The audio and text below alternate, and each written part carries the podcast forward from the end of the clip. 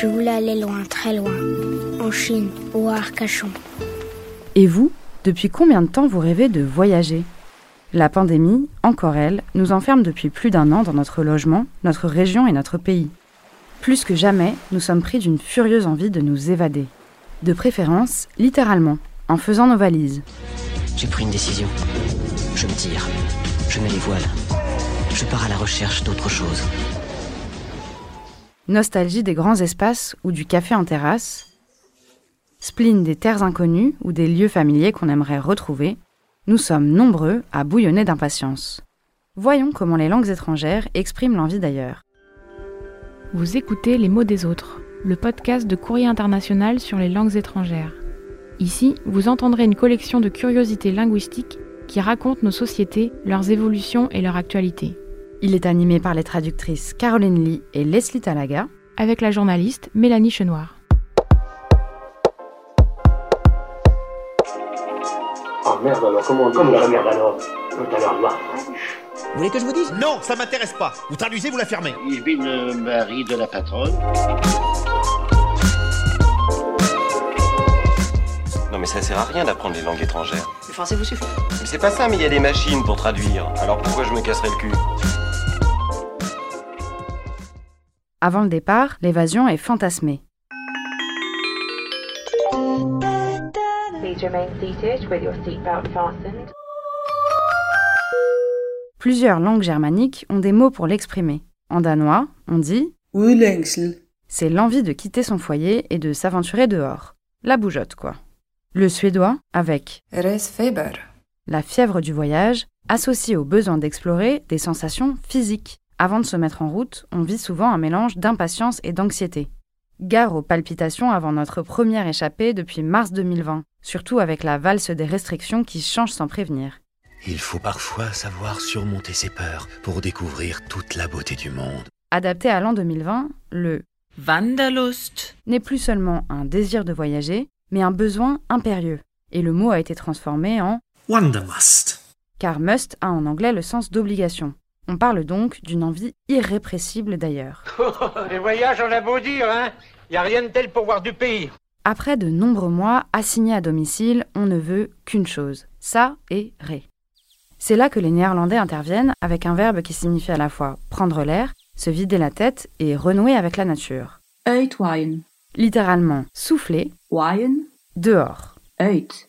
Vous alors, vous êtes plutôt nature, hein Mais à quoi aspire-t-on, au juste Peut-être à ce qu'on appelle en Inuktitut, langue parlée dans le Grand Nord canadien, un beau paysage.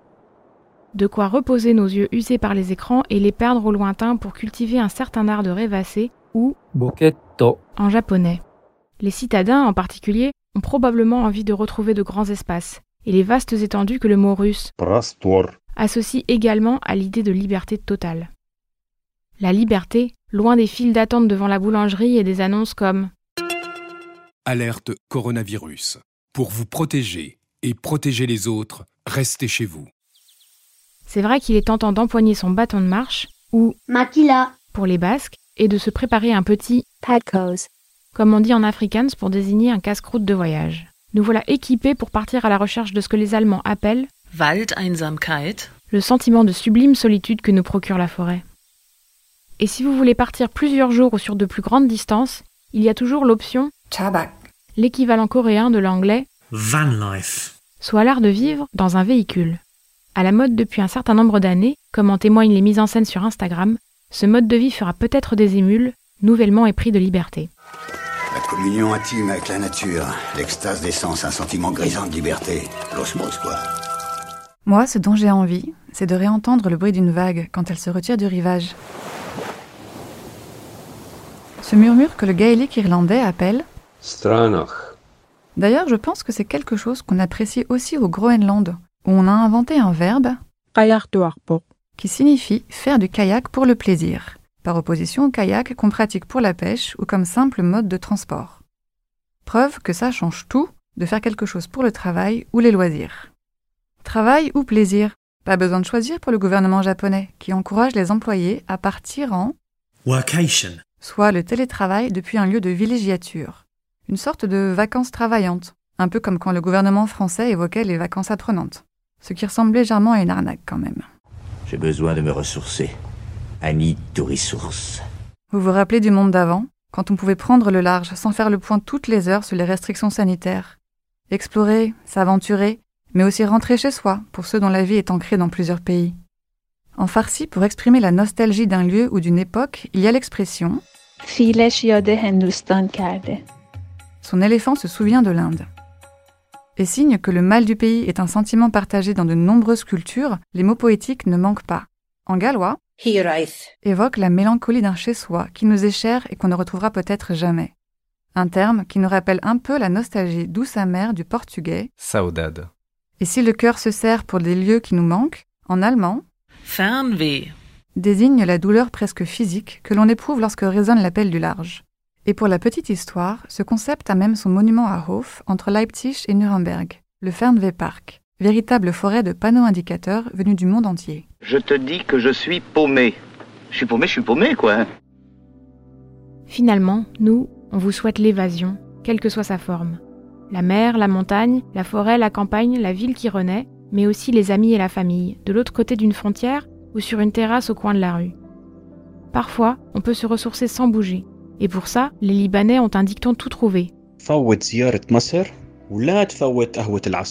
Rate plutôt un voyage en Égypte que le café de l'après-midi. Il n'y a de toute façon pas de meilleur remède à la mélancolie que les retrouvailles avec notre Parea. Comme disent les Grecs, notre groupe d'amis, notre bande de potes avec qui on refait le monde.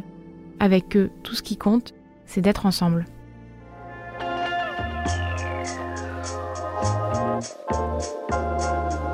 Retrouvez tous ces mots et leurs graphies dans la description de votre appli de podcast ou bien sur notre site courrierinternational.com.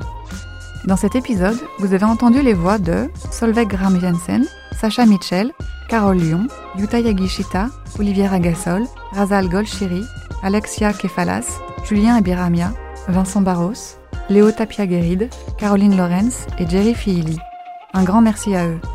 Pour découvrir plus de contenu sur les langues étrangères et l'actualité internationale, consultez notre site internet courrierinternational.com. Et vous pouvez aussi suivre sur Twitter et Instagram le compte du Bureau des Trades, où vous trouverez toutes sortes de pépites linguistiques.